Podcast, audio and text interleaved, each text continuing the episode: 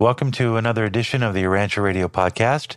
My name is Jim Watkins. It's good to have you by. We're going to be talking about something I think is kind of cool, and I think it'll give us all a, a much greater appreciation of the third person of deity, otherwise known as the Infinite Spirit. So we'll delve into that in just a moment. I also want to welcome a new sponsor to the podcast, something I think we can all get behind. Free Filtering dot org allows you to set perimeters to keep adult contact out of the hands and smartphones of your kids. If you use my code, they'll know I sent you. Again, it's free, and it helps you set up protections to keep porn or any adult content from breaching your home. The address is w w w dot free filtering dot org, then forward slash number sign and save kids. free filtering dot org, then forward slash number sign and then just type in Save Kids. We'll be uh, talking about the God of Action in just a moment, the third person of the Trinity, when the Urantia Radio Podcast continues.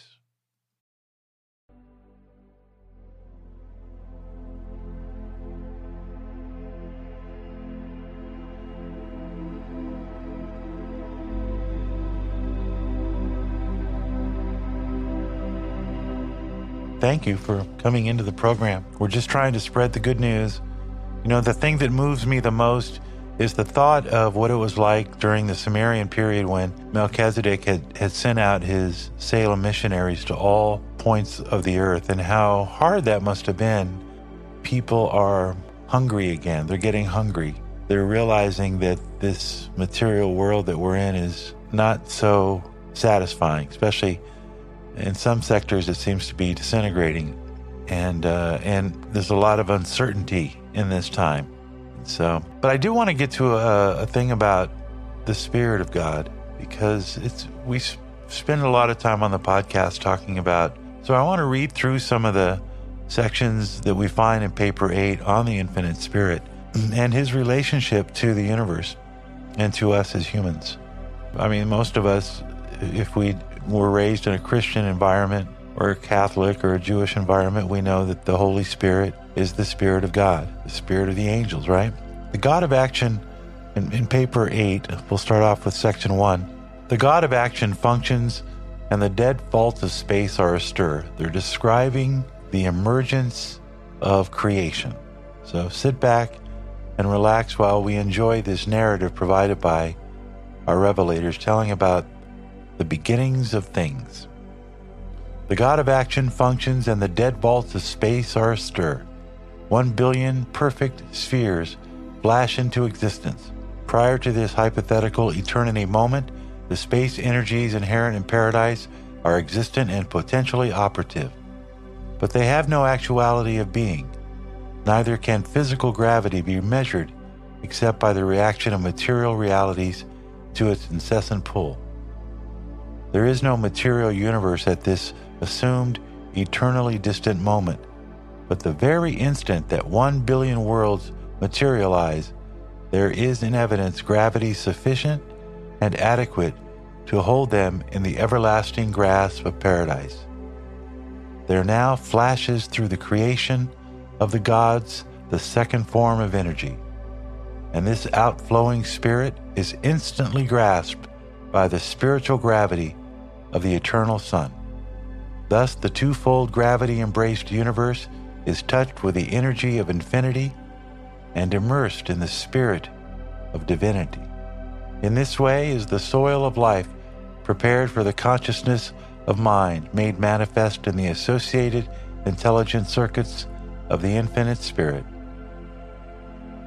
Upon these seeds of potential existence, diffused throughout the central creation of the gods, the Father acts, and creature personality appears.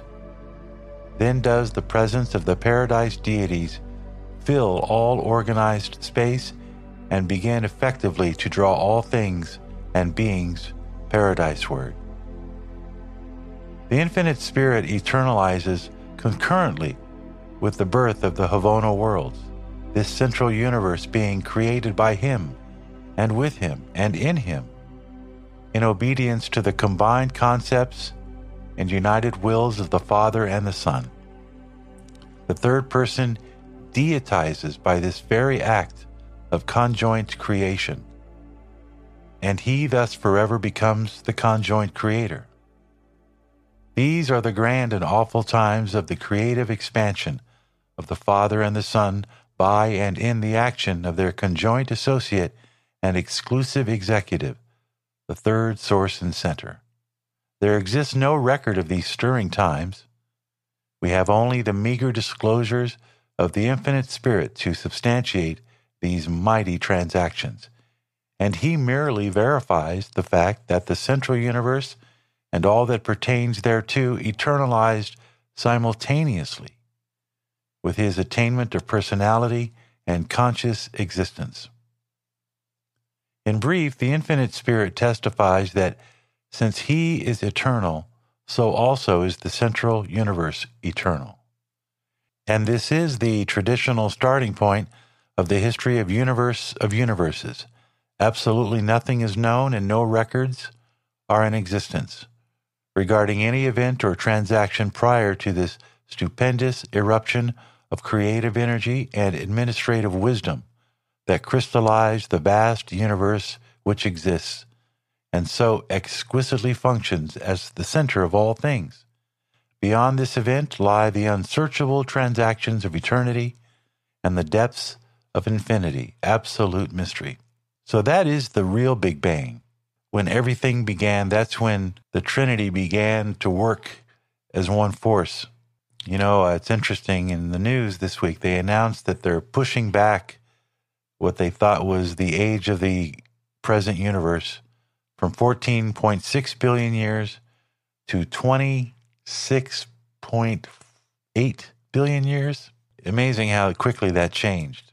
Uh, picking up from Paper uh, eight, Section one, Paragraph ten, and thus we portray the sequential origin of the third source and center as an interpretive condescension to the time-bound and space-conditioned mind of mortal creatures. The mind of man must have a starting point for the visualization of universe history, and I have been directed to provide this technique of approach to the historic concept of eternity. In the material mind, consistency demands a first cause.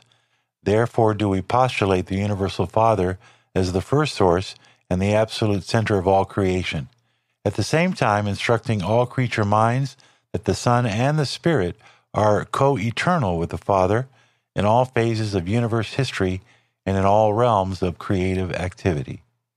The Infinite Spirit, as the universe revelation of divinity, is unsearchable and utterly beyond human comprehension. To sense the absoluteness of the Spirit, you need only contemplate the infinity of the Universal Father and stand in awe of the Universal Son. The Eternal Son is the only avenue of approach to the Universal Father, and the Infinite Spirit is the only means of attaining the Eternal Son.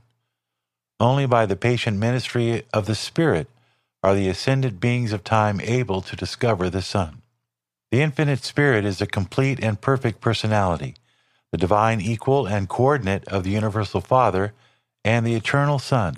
The conjoint Creator is just as real and visible to the higher intelligence of the universe as are the Father and the Son, indeed more so, for it is the Spirit whom all ascenders must attain before they approach the Father through the Son. There are many untrammeled lines of spiritual forces and sources of supermaterial power linking the people of Urantia directly with the deities of paradise. There exists the connection of the thought adjusters direct with the Universal Father, the widespread influence of the spiritual gravity urge of the Eternal Son, and the spiritual presence of the conjoint Creator. There is a difference in function between the Spirit of the Son and the Spirit of the Spirit. The third person in his spiritual ministry may function as mind plus spirit or as spirit alone. In addition to these paradise presences, Urantians benefit by the spiritual influences and activities of the local and the super universe with their almost endless army of loving personalities who ever lead the true purpose and the honest of heart upward and inward towards the ideal of divinity and the goal of supreme perfection. Since the third person of deity is the source of mind, it is quite natural that the evolutionary will creature find it easier to form comprehensible concepts of the Infinite Spirit than they do of either the Eternal Son or the Universal Father. Maybe this is why people are akin to believing in spirit angels or guardian angels more easily than they would conceive of a of a father or a great creator. The reality of the conjoint creator is disclosed imperfectly in the very existence of human mind. The conjoint creator is the ancestor of the cosmic mind, and the mind of man is an individualized circuit, an impersonal portion of that cosmic mind as it is bestowed in a local universe by a creative daughter of the third source and center. Because the third person is the source of mind, do not presume to reckon that all phenomena of mind are divine. Human intellect is rooted in the material origin of the animal races. Universe intelligence is no more a true revelation of God, who is mind, than a physical nature is a true revelation of the beauty and harmony of paradise. Perfection is in nature, but nature is not perfect. The conjoint creator is the source of mind, but mind is not the conjoint creator. Mind on Urantia is a compromise between the essence of thought perfection and the evolving mentality of your immature human nature. The plan for your intellectual evolution is indeed one of sublime perfection, but you are far short of that divine goal as you function in the tabernacles of the flesh. Mind is truly of divine origin, and it does have a divine destiny, but your mortal minds are not yet of divine dignity. Too often, all too often, you mar your minds by insincerity and sear them with unrighteousness. You subject them to animal fear and distort them by useless anxiety. Therefore, though the source of mind is divine, mind as you know it on your world of ascension can hardly become the object of great admiration, much less of adoration or worship. The contemplation of the immature and inactive human intellect should only lead to reactions of humility. Whenever a creator son is, is eventuated from the Father, the first two persons of deity, the third person uh, of deity brings into existence the creative daughter, who eventually forms a, a partnership with the creator son, just as what happened on our, uh, in our universe with Christ Michael. And that was known as the Jubilee of Jubilees. I want to talk a little bit about the personalities who are the offspring of the Infinite Spirit. So there's, because they're so intertwined with who we are in our world, and there is such a, a, a great amount of faith in the existence of angels who come from the third person of deity. There are creator personalities and creature personalities. In addition to these two fundamental types, there are personalities of the third source and center. The Infinite Spirit bestows third source personalities upon numerous groups who are not included in the Father's personality circuit.